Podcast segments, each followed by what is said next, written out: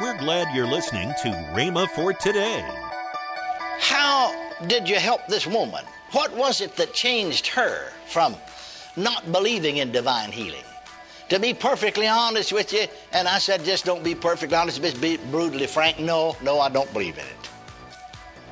What changed her from saying, no, I don't believe in divine healing, to saying, yes, I'll be healed. Just go right ahead and lay your hands on me. The Word of God. Welcome to Rhema for Today with Kenneth and Lynette Hagin. Today you'll hear more from Kenneth E. Hagin on his teaching, Healing Belongs to Us, on Rhema for Today Radio. Also, later in today's program, I'll tell you about this month's special radio offer. Right now, let's join Kenneth E. Hagin for today's message.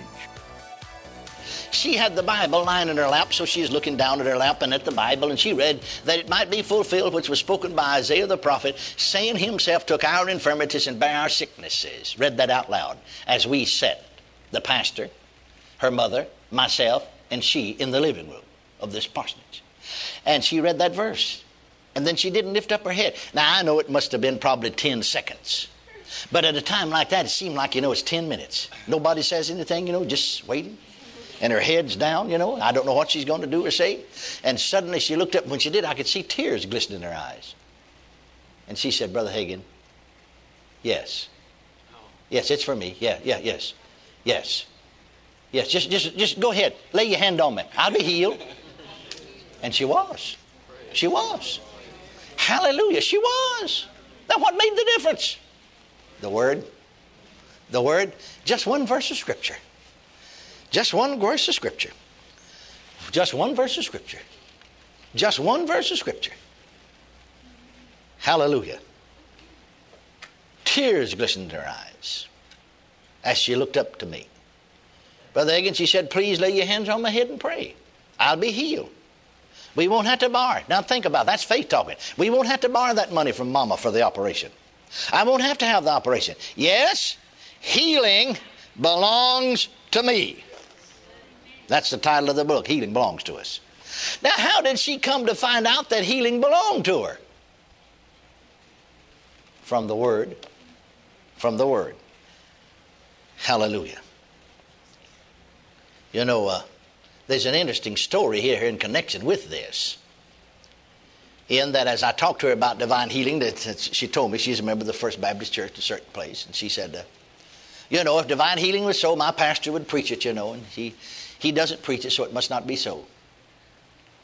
So many times, see, people are not following really God or the Bible; they're following men. Well, men are at various stages of spiritual growth.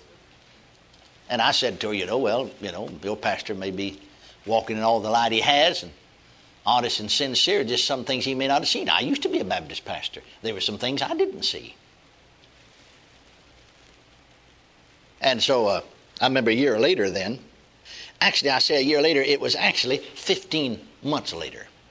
I was preaching just three night service. Uh, four Wednesday, Thursday, Friday. I mean Sunday, Monday, Tuesday, Wednesday. Four night service in the Full Gospel Church in her town. Fifteen months later, and we laid hands on Monday night. Monday night, I laid hands on a man in a wheelchair, a man that was oh, somewhere around 55 years of age. I learned he'd been in that wheelchair seven years, had two strokes.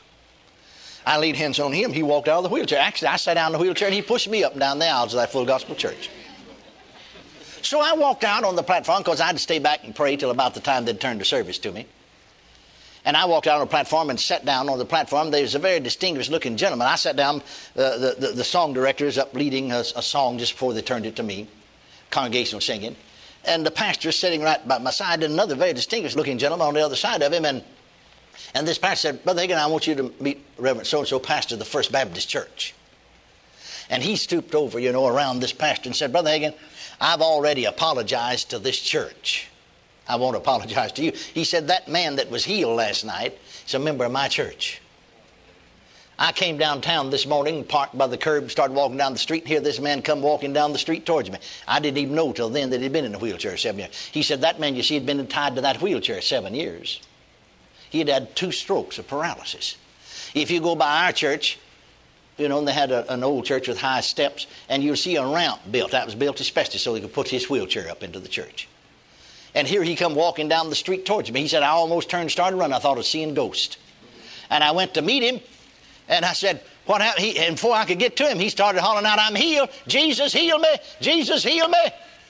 And he said, we just hugged and shouted right there on the street. And he said, I, what, what happened? He said, Well, I was over to Full Gospel Church last night, and there's a fellow over there that used to be a Baptist preacher, laid hands on me, and instantly I was healed and walked out of that chair. Now, he said, Some people said the devil did it. He said, I know the devil's not out healing the Baptist. Amen. He said, I, I, I, just got up and apologized to this church because I've said some unkind thing. I want to thank them for holding on to divine healing when I didn't see it. See? And I want to thank you for ministering to the man, and, and I can see it. Then after I preached, and incidentally, the reason I'm working this in here, I preached that night on the double cure. See, of uh, more preaching than teaching. I'm taking my time to teach here, but I just got on one after preaching. That night on the double cure, you see, himself, you know, took our infirmities. He was made to be sin. He bore our iniquities. Well, now afterwards, the pastor sitting on the platform said to me, the Baptist pastor, said, Brother Hagin, uh, well, could you loan me your notes? See, being Baptist, I learned to preach from notes, and sitting there, he could see my notes. He said, Now, I, I, I realize, you know, being a minister, that you just have an outline there. But he said, After all, I've heard the message, and I can take the skeleton outline and put the meat on it just like you did. But he said, I want to preach that. I, he said, I can't be here tomorrow night because I know you close Wednesday night. I'll send the notes back by somebody because we have Wednesday night service in our church. But I want to preach the same message Sunday morning in my church, the First Baptist Church that you preach here tonight. Hallelujah. The double cure. Hallelujah. Or, you see, our twofold redemption. The double cure, or our twofold redemption. I'm going to preach that Sunday morning in my church. And then he said, after I preach it, I'm going to have this man that was in the wheelchair seven years, everybody knows, I'm going to have him to testify. And then he said, Sunday morning, I'm going to close out the service of the First Baptist Church by having them come down and stand just like you did, and I'm going to lay hands on her to be healed in the name of Jesus. So our pastor was honest and sincere. When he did come to the light, he walked in it. Amen. Can you say amen? amen?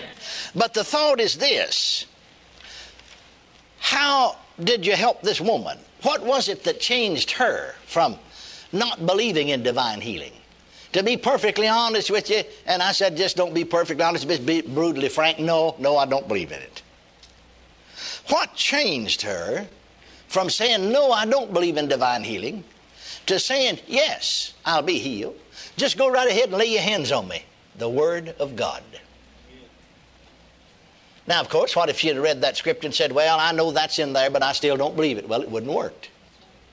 I said it wouldn't work. Are you listening to me? But she had an appreciation for the word, and when she read, Himself took our infirmities and bare our sicknesses. And as Isaiah literally said it, surely he has borne our sicknesses and carried our pains, then she realized that healing belonged to her. Healing belongs to you. Hallelujah. Just as much as it belongs to her. God laid on Jesus our sicknesses and our pains, and He bore them. Now that means that the pains and the afflictions that you may be suffering were laid on Jesus. He actually bore them as He bore your sins. He was wounded for our transgressions, He was bruised for our iniquities. The chastisement of our peace was upon him, and with his stripes we are healed. So we believe that God laid our sins on Jesus, and therefore we don't have to bear them. This chapter also said that he laid our sickness on Jesus. You can say, He laid my sickness on Jesus, made him sick with my disease. The word declares, He hath made him to be sin who knew no sin, that we might be made the righteousness of God in him. Now, not only did he make him who knew no sin to be sin, but he made him who knew no sickness to be sickness. Well, now some people say, If that's so, why don't our church preach? That's what this woman said. If that's so, if it was so, my pastor would preach it. He didn't know about it. He hadn't been taught. We make a mistake of fallen man. Follow the Bible. I said, follow the Bible. I tell people all the time, don't you just accept something because I say it. If I don't prove it by the Bible and give you chapter and verse, don't you accept it. And if any other man or minister says anything, see, he may be thoroughly saved.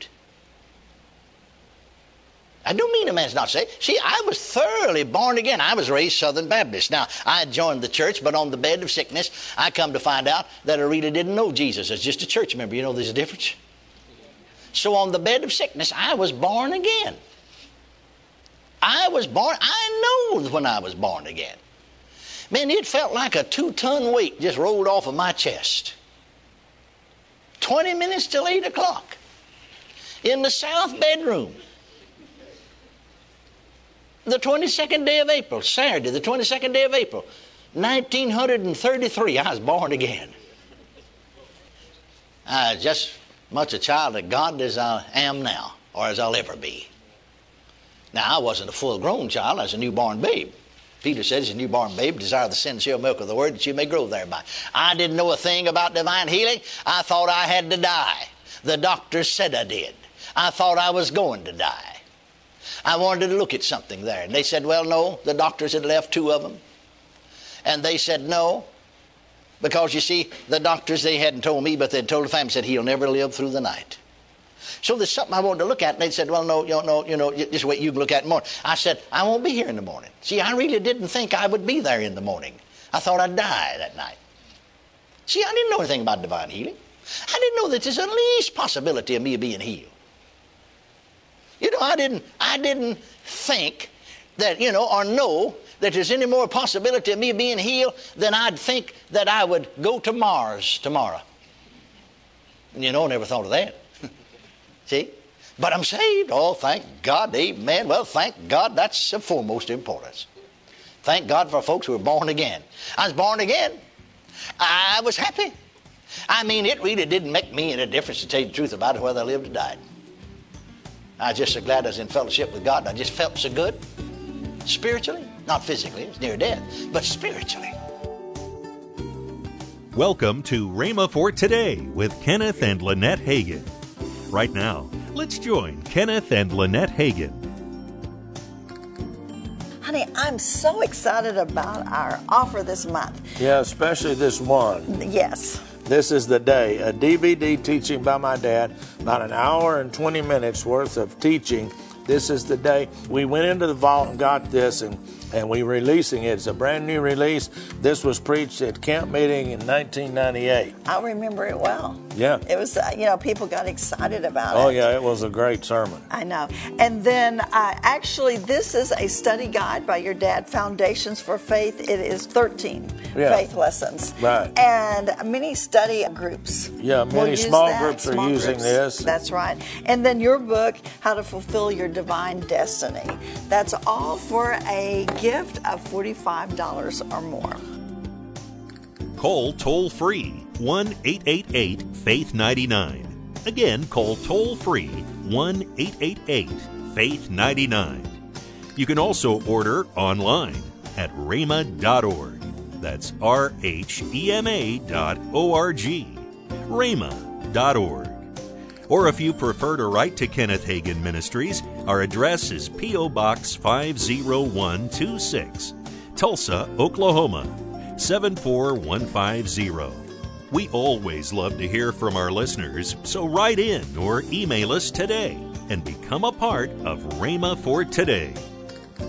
Monday, Kenneth E. Hagin will continue this classic teaching.